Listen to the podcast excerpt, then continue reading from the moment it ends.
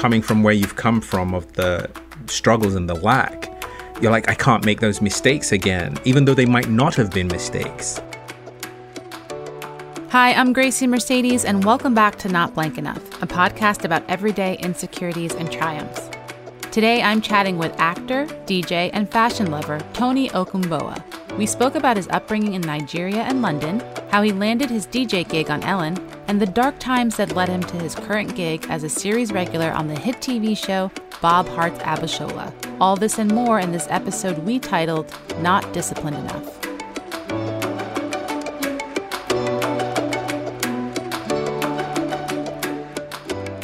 Well, hello, Tony, and welcome to Not Blank Enough. I'm so excited to talk to you. Thanks, Gracie, for having me. Thanks for being here. And now that we are doing season two uh, with video for YouTube, we can see that you are in a green room, according to your to your Zoom name, and that's because you are on set because you are Yes. currently a series regular on Bob Hearts Abishola on CBS. How's that Yes, going? yes, yes. yes. And congratulations. gra- Thank you, thank you so much, thank you so much. But um, yeah, there's a lot more to the green room thing, though. But I'm sure you'll talk about it. um, so let's start from the beginning. I mean, usually I just I just have people literally go from like upbringing and like where you're from, what that was like growing up, where you grew up, and and, Okay. and then we'll and then we'll you know we'll have our little chat. So my parents are Nigerian. I was born in England, um, educated in England, Nigeria, and New York. Um, so basically, I was born in England, went to school there, went back to Nigeria for a while with my parents because you know they did that whole immigrant thing. They went to England for a better education. Then when they got fed up of England, I guess they moved back to Nigeria with the kids. We went to school there, and then when we got old enough to go to like university and stuff, we ended up moving to uh, England, back to England, but without my parents. Were you and in then from London? England? Yes, in London. I was in London, and then after that, I ended up going to um, um, New York to go to drama school, and I uh, moved to LA, and the rest is history. Tell me what your upbringing in London and Nigeria were like. So how how old were you when you left London? when I left London, I was super young, like I think primary school. I don't know what the equivalent of that is in Probably America. elementary school. Yeah, elementary. There you go. And then um, by the time I moved back to Nigeria, to England, I went to we do what's called A levels, which is like just before you go to university. So like our high school. Yeah, just Okay. before you step go to university. Yeah, so yeah, yeah. that was the so that was the window. Um, growing up in it, Nigeria was fun. Yeah. It was really a lot of fun. Um, I was talking to someone about this today. We were naughty, incredibly naughty. but then again, who isn't naughty at any any, any at that age anywhere Right. in the world? We were able to have incredible amounts of fun. A lot of concerts, a lot of parties. We were hmm. really into fashion, like majorly into fashion. Oh, really? We used to read magazines like Right On. I don't know if you remember that magazine. I don't. Yeah, we used to read magazines like Right On and Top of the Pops from England was a biggie for us. It was right Um, on an American magazine or a British It was an? American magazine. Oh, yeah. okay. Yeah, yeah. It was an I don't American. I magazine. don't know. Yeah. I wasn't really into magazines when I was younger, though. I don't think so. Oh, really? Yeah. Yeah. Oh god, sense. we got all we got. I mean, especially living in Nigeria, we got all our you know pop culture from America and and England. So magazines like Right On, and we watched a lot of American shows like you know Good Times, Yeah. you know, and a lot of English shows as well. So and Fame was a big one for us. Dynasty. Ah, yes. you know, Yes. all that type of stuff. So that was 80s growing up in television. That was growing up in Nigeria. Then back in England, I was in. I became sort of more independent, and fashion played a big part. Music, music was massive, um, but unlike in America, where music tends to be more compartmentalized, like it's either R and B, hip hop, or like you know rock. In, Right. in England, it was across the gamut. So a radio station would play all those things back Oh, to back interesting. Oh, that's Yeah. fun. Yeah. Is it because So, they uh, had less stations, or, or, or were all stations doing that? No, it was just an aesthetic. Yeah. You know, I mean, as time has progressed, there's been more like I guess specialized radio stations, but Mm-hmm. in general, I would hear a Bon Jovi track next to a Curiosity Killed the Cat track, next to a Marvin Gaye track, next to a Public Enemy track, all on one radio Mm. Wow. station. Yeah. So I'm assuming that's where your love of music came from and why you ended Yes. up being a DJ. That's a funny one because I was a I was a lazy musician. yeah. So Yeah. I, I was supposed to learn my scales to play bass, which was my instrument of choice, and I was just too impatient. So so you're like. I'll just play records instead. yeah, for sure. Stepping back a little bit though, so you're young in Nigeria, and I'm assuming you're surrounded by people who are also Nigerian. They look like you. They're- Absolutely. They're, you know, your people basically. And then you go to Yeah. London. Yes. And now you're in a big city, but I'm Mm-hmm. assuming there's, well, there is a, a substantial community in uh, London, though, right? Of Nigerians, or no? Am I making that up? Yeah, there's like Afro Caribbean people, so people from the islands, Mm-hmm. as well as people from Africa, mostly sub Saharan Africa.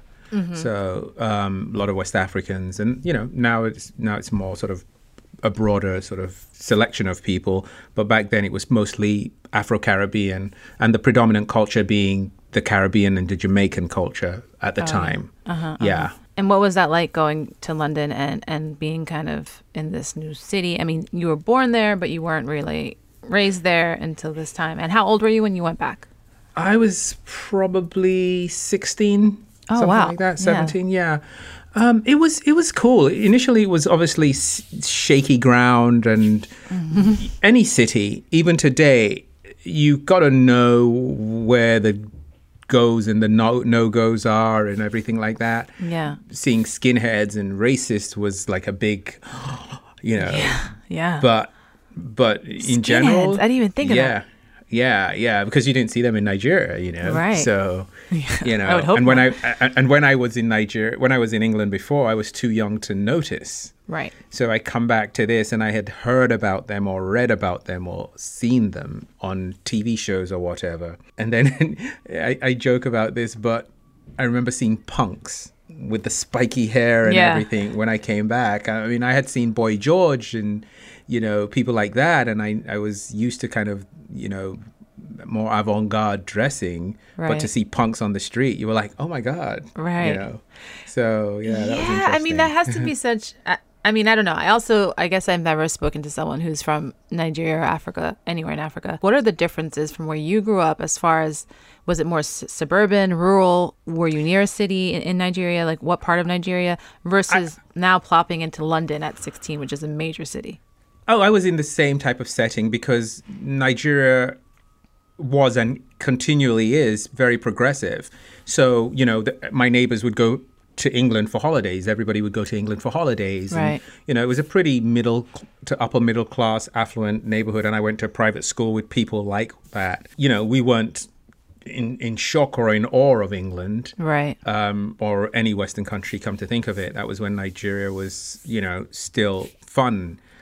A lot of things have changed. A whole nother story. Yeah. But it was. Um, it wasn't a culture shock per se, but we were also brought up with the mentality that we are captains of industry, lawyers, doctors, engineers, you know, presidents. Yeah. And so w- the way we carried ourselves in England was we held our heads high. I love that. I love Yeah. that. And so now We you get to high school or the equivalent of high school, I guess, in England, in London. yeah. And what kind of kids are you becoming friends with? Like who Oh, all out kinds, because it was the public school system in England was very good and multicultural. And so it was all kinds of people. But Yeah. the, it wasn't so much it wasn't so much the ethnicity as opposed to the cliques that people belong to. So they're like the goths and the punks and the fashionistas and the soul boys. So you just fit into whichever one. And it wasn't like you can't come over here and talk to us. No, everyone was like one of my best friends was a punk called Sam. And she used to have the side of her head shaved and everything. And she was such a darling. I don't even know where she is today. I love that. Yeah. I love that. That's so interesting and and so I feel like opposites of people who grew up in the states around the same time because I think we're around the same age um where things are so clicky in that same way but in a more like americanized way it's like the jocks Yeah. are here and the cheerleaders are here and the cool girls are here whatever but then there's also such race, you know, deep racism, and then and then so like the black kids hang out here and the white kids hang out here and Yes. the lat.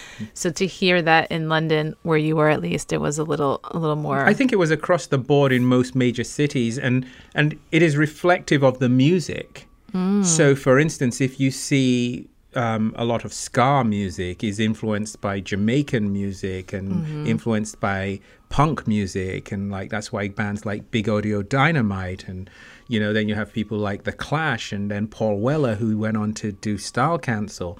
All these were just an amalgamation of cultures.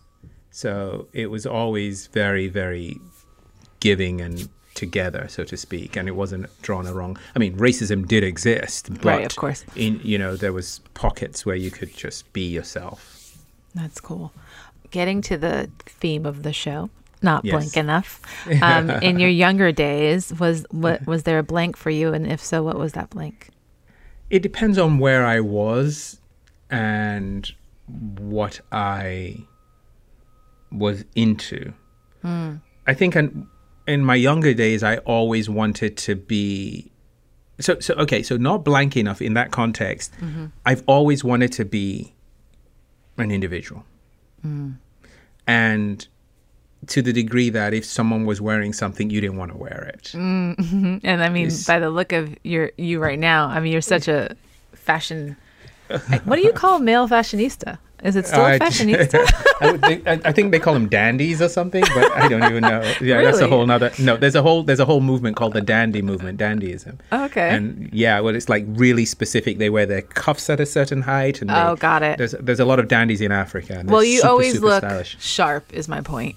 Thank Um, you. As you coming from are- you with your right now. knowledge of fashion. Oh, please, I thank bow. you. Thank you. Thank you. So yeah, so I I get this what you're saying. So you wanted to be unique. You wanted to be one of a Yes. kind. You didn't want to wear what other people were wearing. No, no. Right. And and So how did you feel? Yeah. Did you how did you feel? Did you feel like you were meeting that or or did you feel like you were falling behind?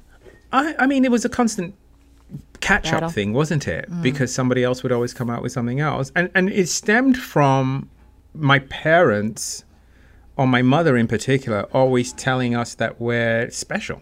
Mm. And so we wanted it to, me in particular, I can't speak about my siblings, but I wanted it to be manifest in when people see me, they kind of know I'm special. And also, obviously, a level of insecurity was in there as well because, you know, I was young but um, you know, it's the type of thing whereby I remember in England, we would get steel-capped Dr. Martin boots, get rid of the laces, use big kilt pins to hold it together, Oh, and wow, cut yeah. patterns in the toes, just to Wow. be different. It was always about originality and difference and everything. And I've never heard anyone call them Dr. Martens before. I've always What would they call them? Doc Martens. Okay, yeah, okay. Wait, is that a Tony thing or is that a British thing?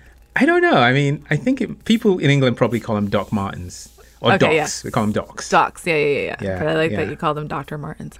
Um, okay, so maybe not feeling special enough or striving to feel special. Yes, to be different. Yes, Mm-hmm. to be different yeah to be unique. Absolutely. unique and so then you said you were in london then you went to new york for for drama I went school? to New York. Yes, went to Lee Strasberg, and then uh, NYU had a program with Lee Strasberg at the time, as well as the Meisner Studio. Yeah, yeah yeah yeah and how was that what was that experience like that was great. That was the the sort of hotbed of hip hop at the time. Like Mm. I was living in Brooklyn in Fort Greene, and down the road was Biggie. what year was this Bed-Stuy. around This was in nineties, the 90s? Yeah. early mid nineties, something like that. Mm-hmm. And Vibe magazine was the big magazine at the time, which Yep. was started by Quincy Jones. You know, remember that? And all my friends like worked at the magazine. They had just graduated from college, and unbeknownst to me, there was such a thing as HBCUs. At the mm-hmm. time, I didn't know. Yeah. So they come. A lot of them had come from Howard and Spelman and and and schools like that. And so I was thrust into this sort of area in Brooklyn with Spike Lee and I think Chris Rock lived there. It was Yeah. this really cool time. yeah oh that's when new york was cool Yes, yes, exactly. So you I know exactly what I'm talking about. yeah i was born and raised there i didn't move to LA till my late 20s and you know it was for a reason i, I I kind of was like, I was born here, I was raised here. I went to NYU. I was like, I went to Right, college get here. I'm like, I'm ready to go. Um, but also, New York just didn't. There's no grit to it anymore. Like it used to be like this, like ah, this like gritty kind of Yes. edgy place, and now it's a little too clean, Disneyfied. gentrified. Yeah, yeah. I, I think I think when they did 42nd Square, Street and yeah. got rid of all that area, that because I used to work up there. I used to work in a restaurant called B Smith's. I used to be a waiter. yeah. and we would walk past junkies and pimps and Uh-huh. whores and you know and we'd go to work and everybody was cool you know nobody bothered anybody and Right. same thing in fort greene it was just so dope and we would play football in the park like soccer and then it just started changing Yeah, it's crazy. When it. I was in high school, two of my best friends lived in the Lower East Side, and I wasn't allowed to like we weren't allowed to hang out in front of their houses because of all the drugs and the drug dealers. Yes. You had to like go straight up to the house. If you're going to their house, you got to go right up to the apartment. And we would go to like Cat's Deli after school, or we, Oh you know, it was just a different time.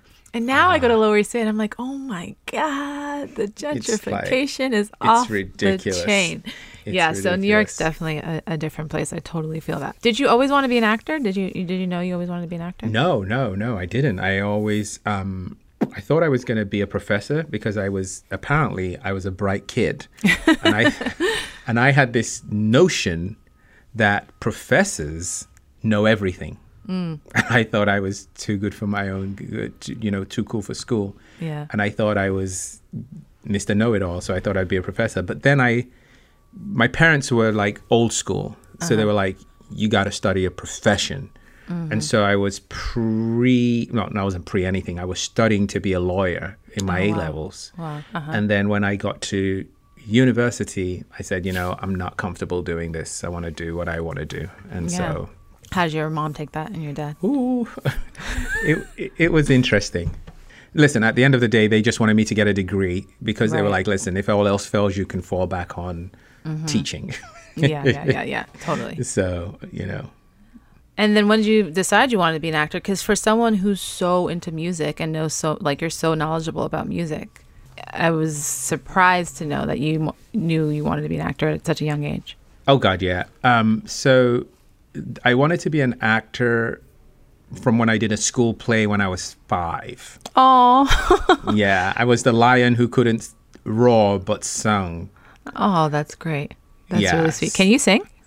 No, I Oh, can hold okay. a note if I have to with a lot of practice. Got it. But you know, I was a kid. It was like mm, who knows what whether I was on key. even. right, right, right. Um, but that was when I first decided I wanted to be an actor. okay. And then I obviously took detours due to societal pressures, parents, you know, all that type of stuff. Yeah. At what age did you then move to Los Angeles? Los Angeles. So later. there's a there's a story be- behind that. I can't remember what age it was. Mm-hmm. It was I can't remember. I have to think about that one. Yeah, that's but okay. it's I've been I've been here for like 15 years now or something like yeah. that. Maybe longer. Yeah, I think we moved out here around the same time. yes. a Because I long feel like I. I met you like pretty soon after I got here. Yeah. So I I had fallen into one of those holes which I have fallen into since which was I was waiting tables in New York and I got a job doing Raisin in the Sun at a theater in Virginia called Mill Mountain Theater. Mm. And I thought, okay, this is it. I'm going to be a bona fide actor now, theater Right. actor, making a living. So I quit my job waiting tables, went off for six weeks to do this play, came back, and I couldn't get arrested. And so I fell into like You couldn't get arrested?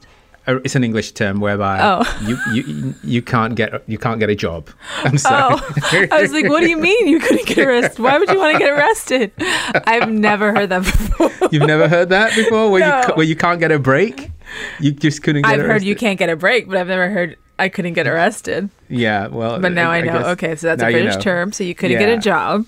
I couldn't get a job. I couldn't even get my weight job back. Yeah. And Ugh. so years ago, I had worked in fashion. I had worked for a company called Diesel years ago. yeah, I remember Diesel. And so back then, Diesel was still coming up and everything. So I got a job with them as a visual merchandiser because I knew everybody there. Hmm. And then one day they said, listen, we need somebody in LA. We know you're an actor and you're going to want to move there soon. Why don't you go out to LA? And so they did. They sent me out to LA. and they paid for me, and I was working with um, Diesel as their East Coast sales rep for menswear. And then after a while, um, I started going on auditions and I started booking things, and it was just not tenable to do both. Right. So, right. Right. Right. And that was in 2000. 2000. Okay. So about Yeah. that's like over 20 years ago now. Yeah, 20 Isn't years. that ago. crazy that 2000 is 21 I remember- years ago? That's I remember it like it was yesterday. okay, so that brings you to Los Angeles, and now you're Yes. acting. You're like going on auditions. here and there, you're yeah. doing like you're doing the thing. You're doing the acting hustle. Yeah, it's funny yeah. because I did an interview earlier today with um, this this group I'm a part of, telling them my life story, and we Right. have such parallels where we like tried all these like we did all these things to get to the thing we wanted to do, kind of thing. Absolutely. Yeah, like I was a produ- I thought I wanted to be a reporter, and then I was a producer, and then I did some styling, and then I moved out here, and then I did the acting. So I totally get it.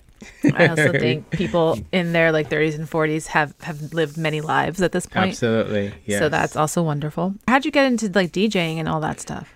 So DJing, I started doing in England because I was lazy, like I said, and I learned how to DJ with uh, a couple of friends of mine who had records. One, one in particular called Carl. Thanks, Carl. and so I, I booked a movie called The Gateway to Heaven, and we went and shot it in Germany, and it paid me a chunk of money. It paid me hmm. like maybe at the time maybe like twenty thousand dollars No, that's good. Job. and and my mom my surrogate mom who's now my real mom because my biological mother passed. But anyway my mom had just sold a house in england and she gave all the kids three of us she gave us a bit of money each. And i said listen mom i'm just going to buy a house. And so i bought this house in echo park. I thought okay i got to pay a mortgage. I got to get a real job. Right. and so I started um, as a sales rep for Paul Smith Men's Footwear. So I was traveling around the world. And I remember specifically, I was in New York and I get a call and they were like, Ellen is doing a new talk show that she's looking for a DJ. Oh, wow. And this was her, her friend, a friend of mine who's who used to be her hairdresser. And he was like, oh, she's looking for a new DJ. And I said, and so, and so they said, okay, we'll set up a phone call with you. So while I'm in New York, we set up a phone call. I get on the phone with the producers, and they I could tell they weren't feeling me. Uh oh. You know, it's a phone Right. call. I, I didn't know anything about what it was going to be or anything. Yeah. But I could tell they weren't feeling me. I'm about to fly back to LA, and I get a call from another friend of mine who is a really big photographer called Andrew McPherson. And he says, Listen, we've got this phone call to do Britney Spears. Because what I would do is this I would DJ on photo shoots. Oh, oh, cool. So they would have So a I- live DJ for like big photo shoots. Yeah. So Jesus basically, what I would do is I would research the talent, what type Mm. of music they like, their favorite song. So it wasn't just Oh, wow. a regular DJ set; it was a set that was tailored to them to keep their energy up. You know what it's like on Yeah, a photo yeah, shoot. yeah, yeah, Energy yeah. dips. You keep everybody dancing and moving. And so we get a call. I'm in New York. We get a call. They're like, "We're shooting Britney Spears in New York. Stay there." Now this was during the time of vinyl. So I was like, Right. I can't stay. I've got to fly back to LA, get oh my, my records god, and fly back. records. Oh my god! so I fly back to LA, pick up my records, fly back to New York. We do the shoot. We fly back to LA. We land, and there's a call about Ellen's being shot by my friend. Oh yes, I see where this is going. So now you And DJ so- for Ellen photo shoot. So her photo shoot, and I have no attachment to it because I know I didn't get the job, so Right, to speak. right. So I'm DJing, and she cracks a joke, and she she says, "Listen, I've hired a DJ already for the show, but can I get your number? I always have parties." And I was like, "Okay." Cut to that Wednesday or something. I'm having dinner at Koi. Uh-huh. With the buyer from Barney's, who I'm selling footwear to, Okay. and I get a call. They're like, "Can you come in tomorrow?" I'm like, for what? They're like, Mm. well, we want to, we're doing test deals with DJs. So I call my manager. My manager says, go. I go. They're negotiating, negotiating. I'm sitting outside the office waiting, waiting, waiting. My manager gets on the phone. He's like, walk away, Tony. He says, they're not trying to pay you well, da da da da, all this type of stuff. I was like, oh, Oh. okay. So I left. Right. Two weeks go by. I just bought the house. I was Right. fixing it up. I needed to get a regular job. I call my managers. I'm like, "Can you make sure this deal is off the table?" Mm-hmm. And he goes, "I'll call them." He calls them. They're like, "No, no, no, no, it's not. They'll give you some more money. Come back in." I go back in, and that was history.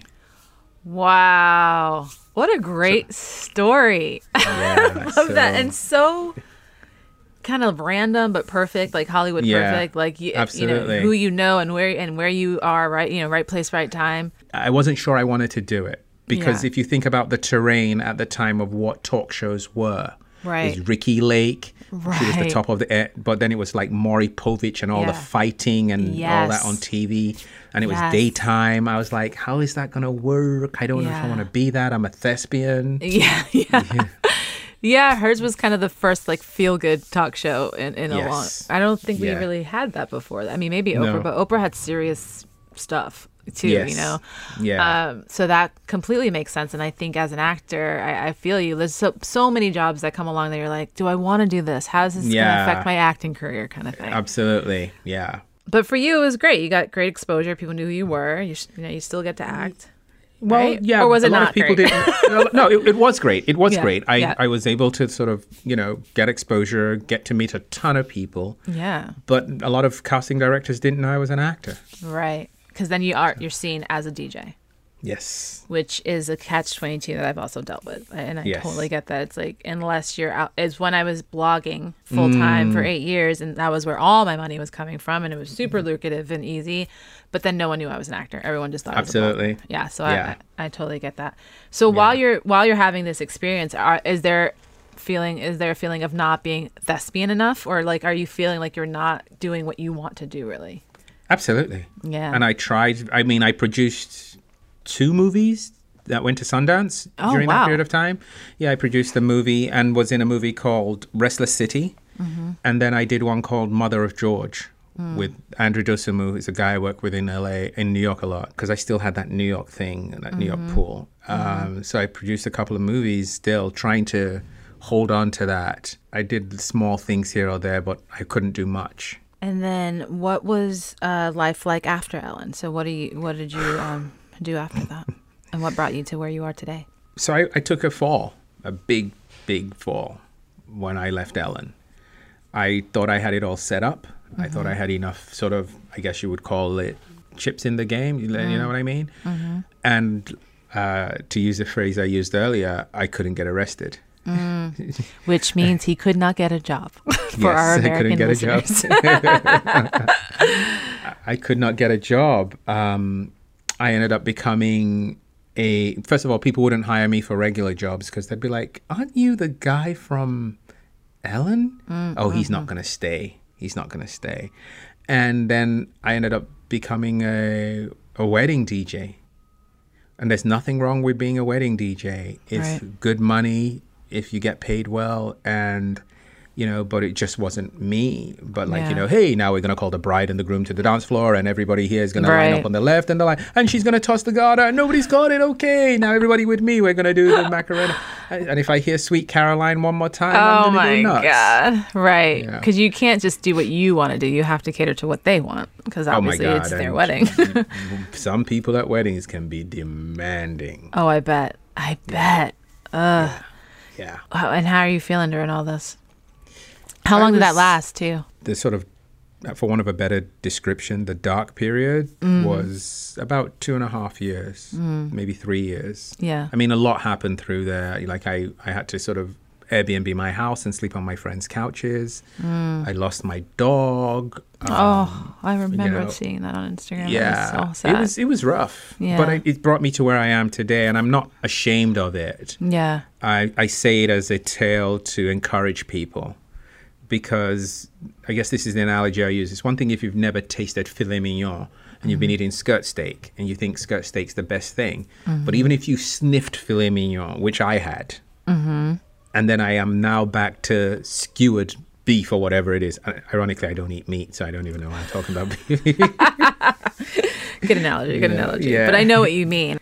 It's why there's like some kind of saying that like the the best way to hurt a rich person is to make them poor because because it's like once you if you're poor you're poor and then one day you become rich and it's amazing but if Yeah. you just stay poor that's all you know. Or if you get to middle class, that's all you know. But if you're rich and then you lose that, ooh. Or if you're Mm-hmm. Poor and then you get rich and then you get poor again, that that's Oh, a lot harder. You know, that's a that's a struggle. So I totally Yeah. feel you. And you know, in our line of work, in anything in entertainment, whether you're an actor, writer, director, produ- whatever, there are ebbs and flows, there are highs Absolutely. and lows, and you have to Mm. stick out or not. It's funny because I think sometimes people think of actors and they're like, "Oh, where, what happened to that person?" And then they come back and they're like, "Oh, they're making a comeback," and it's like, Yeah. no, they wanted to work the whole time. Absolutely. They see, never went anywhere. they never went anywhere. They're still here trying to get work. It's just hard to get work. Yeah, yeah, that was a tough one. I, I was, I, I, Wasteland became my friend. I was selling all my clothes to pay bills and all that type Mm. of stuff. So Mm-hmm. yeah, it was tough. During the dark times, what was the biggest not blank for you? Oh my gosh, there was a ton of them.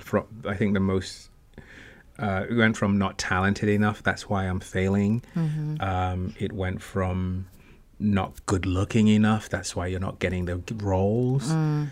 It went from you're not smart enough, so you earned a bunch of money and now you have none. Mm-hmm. You know, it, it- every not enough was there. Yeah, You know, it was it was rough. yeah, It was rough, but I always believed that I would come back in some capacity. Yeah. Never knew it would be a sitcom, but I thought I would come back. in some capacity. yeah. let's let's talk about that sitcom, Bob Hearts Abishola, which my Yes. friend Matt Jones is also on. Yes, I we were talking about you the other day. Yeah, Yes. so it's it's I love when I see when I saw that show go and then Matt was on and I was like, "Oh my god." And then I saw that you're on. I'm like, "Oh my god." It's so Yeah. fun to see your friends be on a show. I, I, I think Maribeth Monroe. Yeah, Maribeth Monroe is the other one I know yeah, too. she she's done some stuff with Gumption, right? Yes, exactly. And Gumption Yeah. is who produces this podcast. Yes. and so yes. Maribeth um, was one of the leads of a show that we produced as well. Yes. So it's yes, all in the she- family. She's hilarious. Yeah. it's all in the family. Um, But tell me how that that came about. so at the beginning of the year, I had just come out of the darker place, so to speak, because I'd sold my house, but it came back to me. It's a whole nother story. And I'd just done a big AT&T commercial with Michel Gondry, and I was the lead in it. And I'd never done. I mean, it was just like the blessings were flowing. Yeah. And I decided to take off for the first time uh, five weeks. And I went to New York. I rented an apartment, stayed in New York. And then I went around Europe and Africa for another six weeks. Oh, wow. And I get back and they call me and they're like, oh, we have this audition for you. And I go in and I read. And then I get a call back and they're like, okay, it's for five episodes. And I'm like, okay. And so we do the first three, me and my colleague on the show. And then they're like, okay, we're going to make you guys recurring Oh, amazing. and we're doubling your uh, your salary. And I was like, okay, great. I mean, Oh my God. Yeah. you know. Yeah. And then I remember specifically, we were doing a scene, and I was standing upstairs, and the camera was all placed and everything, and my phone was in my back pocket, and it rang, and I put it to silent, and it rang again, and it kept ringing, and I, Oh, and I was putting it off, and then Yeah. I finally they said cut, you know, we're gonna take a five minute break to reset, Mm-hmm. and I look at my phone, and it's my agent, and I'm like, oh shoot. And he calls me, and and I listen to his message. He goes, "Call me," and This I is call either him. and really he, good or really bad. exactly. And bearing where I was before, my head was like, "Oh shit!" And he starts Uh-huh. Yeah. off like this. He goes, "This happens sometimes on television, and it's nobody's fault, other than probably the actor and the work he has done." oh, what a jerk. I know. He's like wording along those lines anyway, and he's he's, like, trying to set you up. uh-huh, he's like, they have decided to make you a series regular. And then you lose your shit. oh my god! I'm like gonna cry. I'm so excited for you. That's just like the best thing I to ever hear. cried. Yeah. Yeah, I think I cried. We just were so elated, and I fell down on my knees in my dressing room, and I was Oh. praying, and it was just, just What a a comeback. story. Yeah. I was the man. comeback kid. And you're playing someone kind of like you in the sense that is he Nigerian the character? He's Nigerian. you get to use your Nigerian accent. I'm Absolutely, I get Yeah. to use my Nigerian accent. But he's like me in some ways, in as much as he's Nigerian and he's now in America. Mm-hmm. But he didn't come from the colonial triangle, i.e., England. Right. You know that whole thing. So He came um, straight from Nigeria. straight from Nigeria, yeah. And he had probably more hardships than I did. You know, uh, hardships are relative, but he, you know, probably more hardships than I did. And he's a character who really wants to be Western, but he's still stuck in his Nigerian ways. And he's sort of this, he wants to be cool and hip and young and everything. Yeah. He says things like, my accent is considered sexy and all that type of stuff. but he's clueless in terms of how to do it. Right. So if you've What watched any of the episodes, he falls in love. Well, he falls for Maribeth's character, Christina. So yeah, it's a lot what a of fun. fun um, character to, to play. yeah, And he's fun. First of all, what a great story. Like all of it, because you do need those lows to appreciate the highs. Oh my gosh, you're so right. But also to have your, this is your first series regular, correct? Yes, absolutely. To have your first series regular be a Nigerian character, like how beautiful and perfect is that? Because they could have easily hired just any black man and had him put on like a fake accent, which they do Right. all the time. Um, Yes. So it's so nice that you were able to get that part. You know what I mean? Yeah, yeah. Chuck Lorre was really about authenticity, Mm. and Gina Yashere, who is a character on the show and one of the co-creators and one of the writers as well, Mm. she's always fighting for authenticity, I love that. and it seems to have uh, worked. You know, Yeah. people seem to really dig it so far. knock yeah. Yeah, yeah. I mean, Chuck Lorre doesn't seem to miss. So like, I'm just gonna say. I think you're good. I think you're good. I, I came out. I came out the gate with a winner there. for sure, for sure. I'm like, I'm my friend Matt too. I'm like, you lucky bastard. I mean, yeah, that Chuck, really likes Matt too. I'm sure. I'm sure he's Yeah. great. I mean, Matt's so funny. So it, He's it's, hilarious. it's perfect. hilarious. All right. So now today, what we have Tony today on a hit show. Like, what is your blank now? Because you know, even when you're successful and things are going great, we still have those damn blanks. And Yes. sometimes those blanks are what like propel us to even more greatness. What I mean? Absolutely. So Yeah. what do you what do you got for today? I'm not disciplined enough. What do I mean by that? Mm-hmm. Now the sun is shining, I need to make hay. I need to capitalize on the opportunities. Oh, I'm not doing this. I should be doing this. I'm not doing this. I should. Do you know what I mean? Yes. You want to, especially coming from where you've come from of the struggles and the lack. You're like, mm-hmm. I can't make those mistakes again, even though they might not have been mistakes. Right. So maybe I'm not disciplined enough. I'm not hardworking enough. I'm not pushing enough. Mm-hmm. Because you don't want to get comfortable. Yes. Yeah. So that's constantly in your ear, just going, "You are you doing this? Are you doing that? Are you reading? Are you writing?" I think I spoke to you the other day about script writing. Remember, and you recommended Mm. Yeah. a book or two. Yeah. You know, am I am I am I am I doing enough? Am Yeah. I capitalizing on this opportunity? Uh-huh. I like not disciplined enough. That's great because I can totally relate to that. I, I'm the same way. I feel like I'm never doing enough, even when I'm doing a million things. And you do do a million things. You Yeah. of all people do a I, I things. do. But I do think I do think that is part of the immigrant experience and being first generation and all these and coming from the families we come from. I do think there is this drive that we have that people who've been here for generations might not not necessarily have, where it is this feeling of like we gotta work. Like we gotta work. we gotta keep working. We gotta keep growing. We gotta keep, you know, Yes. one up in the Yeah. last thing we did. And Absolutely. I don't think there's anything wrong with that. I mean, as long as you're not like workaholic crazy about it. I mean, I'm very blessed to have that kind of mentality. Plus, I also have some financial commitments with my family back in Nigeria. So, you know, I've got to work, Yeah. you know, and I've got to capitalize on the things, the opportunities I've been given Yeah. so that I can create wealth that will be there for a while and not have to fall again. Well, I think that's a great way to end, man. Uh, this was so fun. I got to know so much more about you. I feel like I've known you. You know, the friends that you see every once in a while. You're like, hey, how are you? We catch up for like a few seconds, yes, but yes. and I and that's been going on for years. I mean, I think Absolutely. I think I met you like 12 or 13 years ago. But to get your real like deal story, I was excited about this, and, and it was really fun to get to know your story better. Well, and, thanks for thanks for thinking of me and Of inviting me to do this. Well, congratulations again on the show. Thank you so much. I really appreciate you, and um, thanks for having me. Everyone watch Bob Hearts Abishola CBS Monday nights. Check your local listing for the time. 8.30. Okay, there we go. Yeah, 8:30 PST, but you're right. Check your local list. Check your local listing. Thank you, Tony. Thank you, Gracie. Have a good one. Thank you for listening to Not Blank Enough with me, Gracie Mercedes. You can find out more about today's guest in the show notes. Please subscribe to Not Blank Enough wherever you get your podcast and follow us on Instagram at Not Blank Enough Pod. Also, if you like what you hear, please consider a rate and review. Our show today was executive produced by Gracie Mercedes and Dave Hill and produced by Douglas Sarine and Colleen Beasley. Not Blank Enough is a Gumption Pictures production.